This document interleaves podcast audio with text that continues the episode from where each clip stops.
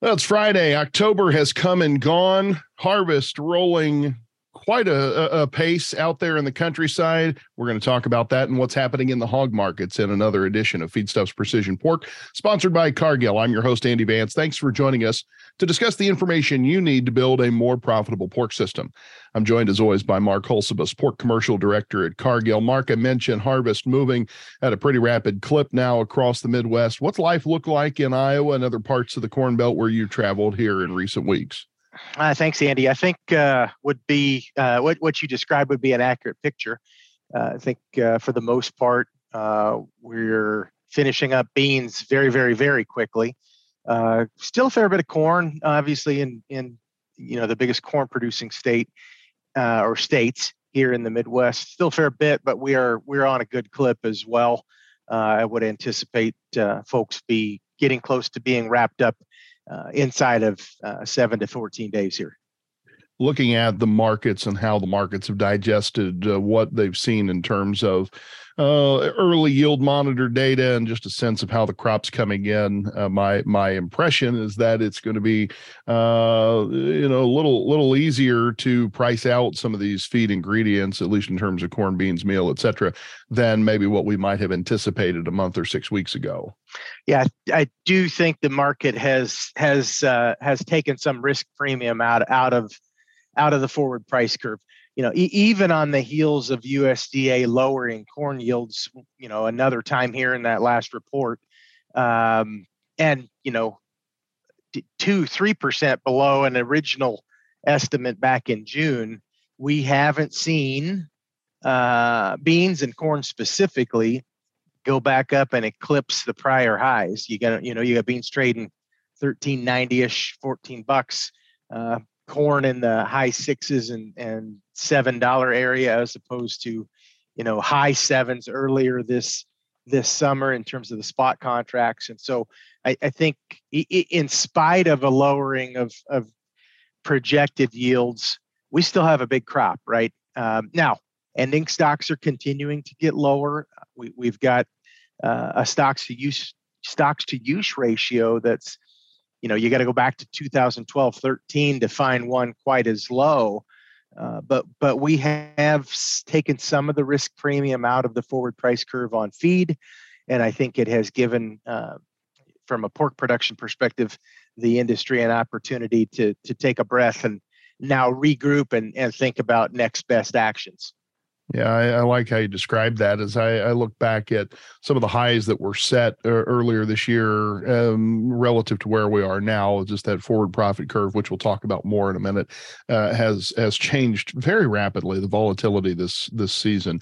Uh, I want to talk a little bit about the hog markets. There, we could be having some of the same discussion about the hog markets and lean hog futures as we were just having about corn and beans uh, in terms of what things like look like moving ahead. We certainly have much stronger lean hog prices, at least in terms of the futures market, than where we were at the same time a year ago. Um, do you read that as stronger demand? Do you read that as the market saying, hey, you know, supplies haven't uh, expanded a great deal? W- what are you seeing as the underlying support for these lean hog prices?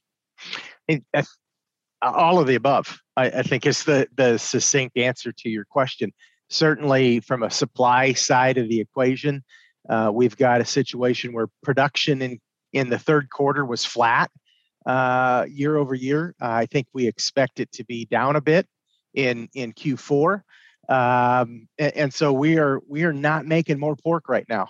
And on, on top of that, demand has held up better, I would say, than than maybe was prior previously expected.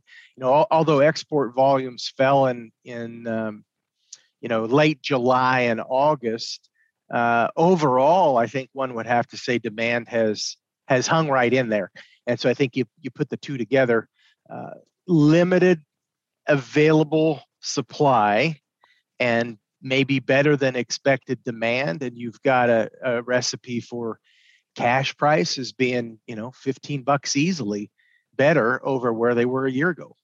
Mm-hmm. And looking at where we go from here, I mentioned that forward profit curve as you start to plot that out. And of course, we have some of the seasonal effects that that will absolutely take uh, uh, take effect here. But overall, what's the picture look like for you as as you stare here into uh, fall drawing to a close, winter approaching, and on into the early months of 23?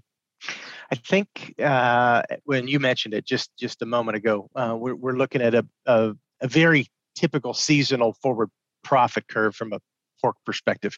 We have a, a couple of months of red ink here in front of us on a you know a spot basis, right? Uh, for pigs that are marketing today. In the next couple of months, we we see some red ink, uh, and and then we've but we have shrunk that, right? Especially with the recent run in in futures values. Um, we have shrunk those those uh, those red months fairly substantially. Uh, at the same time, we've probably pulled forward the the green ink uh, into you know let's say March April time period and have five or six months of green ink next next year late spring into uh, into summer and, and early fall. And that's better than we've seen here certainly over the past uh, three to four months let's say. And so feeling better about that and i you know i think that's um, a reason that i would term industry um, sentiment right now as cautiously optimistic. We've got a fairly good handle on supply. We know it's not going to run away from us to the upside. If anything, we might underperform. Uh, demand seems to to be holding, and um, a question might be that I think we have to be at least cognizant of is packer demand for live hogs may be different than consumer demand for meat, and um, you know, Packer returns have have been uh, hammered. I, I would say have weakened. That's a better way to put it. As as we've not been able to get market ready supplies in their hands and keep product moving, um, the the you know the spread between what they're paying and and cutout has contracted and i think that's something to, to be aware of as we go into fourth quarter and in fourth quarter it always is something to be aware of but i think in particular this year um, with a tight available supply and maybe cut out not running away to the upside, we've got to be cognizant that um, you know we may slow the chain and we may not run Saturdays. We'll have to just see as we get through the through the fall here. Looking at that supply side situation, you know, as I so I look at the fundamentals here. On the one hand, you'd say, hey, strong consumer demand for pork protein continues to be uh, a priority for consumers, and yet on the other hand, uh, if I'm looking at interest rate risk, if I'm looking at you know uh, availability, uh, if I'm of various uh, you know components and products and the supply chain issues that we've been dealing with for now in three years, if I'm looking at just the overall expectation of being able to make money feeding pigs it was particularly with the specter of you know foreign animal diseases and some of the disease issues that we're concerned about uh, do I see that supply chain or, or that uh, supply of pigs, that supply of pork situation changing dramatically over the next 12 to 24 months? I'm, I'm not sure I do, Mark. What are, what are your thoughts? Sharply sideways. yeah, that's a good way. I like that. sharply sideways, Andy. I, I, I do think that there is a, a fairly good likelihood that we will see more market ready supplies uh, maybe as early as February of next year, uh, probably more likely in March and April. And, and the reason I say that is we have been reducing sow culling and, and the sow kill has been down week over year over year for a number of months here. Now, not big numbers, right? Um, but but it, there is indications that we have been reducing the the the culling rate of the sow herd. And I think at some point that does come home to roost. That does not mean that we're going to start growing market ready supplies two, three, four, five percent year over year. I, I think we've probably stabilized the sow herd over the course of the last uh, several months, and that probably sets us up to uh, to have stable market supplies, uh, maybe slightly above last year, uh, late winter, early spring. Let's look at opportunities for producers to to make some profits. You know you gave a, a, little bit of outlook for what the profit curve shows us a little bit earlier on but are there any nutrition tips or or marketing suggestions you would make based on what the tea leaves are showing us now places where a, a producer might look and say hey here's here's a chance you should be thinking about taking Well, I, I think from a, a, a bigger picture perspective, Andy, we I think we talked about this the last time we were together.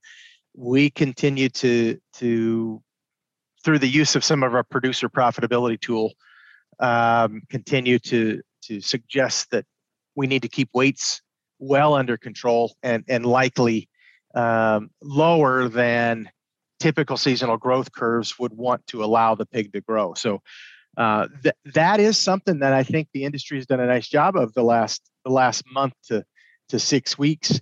Uh, we're actually three or four pounds uh, better than I think many people had lower than people had anticipated the industry being. So we've got a fairly current hog hog herd in terms of weights, and that's a good thing. We would we would suggest that that needs to continue here for the next uh, two to three months. Uh, at at which point in time we're going to need to probably turn that car around fairly quickly and head the other direction. Um, you know, hogs that that market in June are born in you know roughly January and December, and so at some point we're going to need to uh, start pushing on those pigs that are going to have high levels of summer profitability. And so the the answer to your question is I think our our our listeners have to be able to switch strategies very very quickly to maximize profit opportunity over the course of a year. Right now, for the next couple of months, we we need we need weights to be going down. That's going to turn on a dime sometime midwinter, and we're going to need to make sure we get as much weight on hogs at market in June as possible. Uh, agility and adaptability so critical to maintaining profit opportunities and taking advantage of what uh, what cards are are put down in front of you on the table. Well said, Mark. Mark Hulsebus, commercial pork director at Cargill, and I would encourage you not only to be proactive on the marketing side, but also to uh, talk with Mark and his colleagues at Cargill and the nutrition and account teams to to make sure you're uh, taking best advantage of some of these opportunities. That's a wrap for this month's market update from Cargill. If you do have questions about today's podcast podcast or the markets in general. You can find Mark by clicking on the Ask Mark link in the show notes of this episode of Feedstuffs Precision Pork. Until next time, on behalf of Feedstuffs and Cargill, I'm Andy Vance, wishing you a profitable November.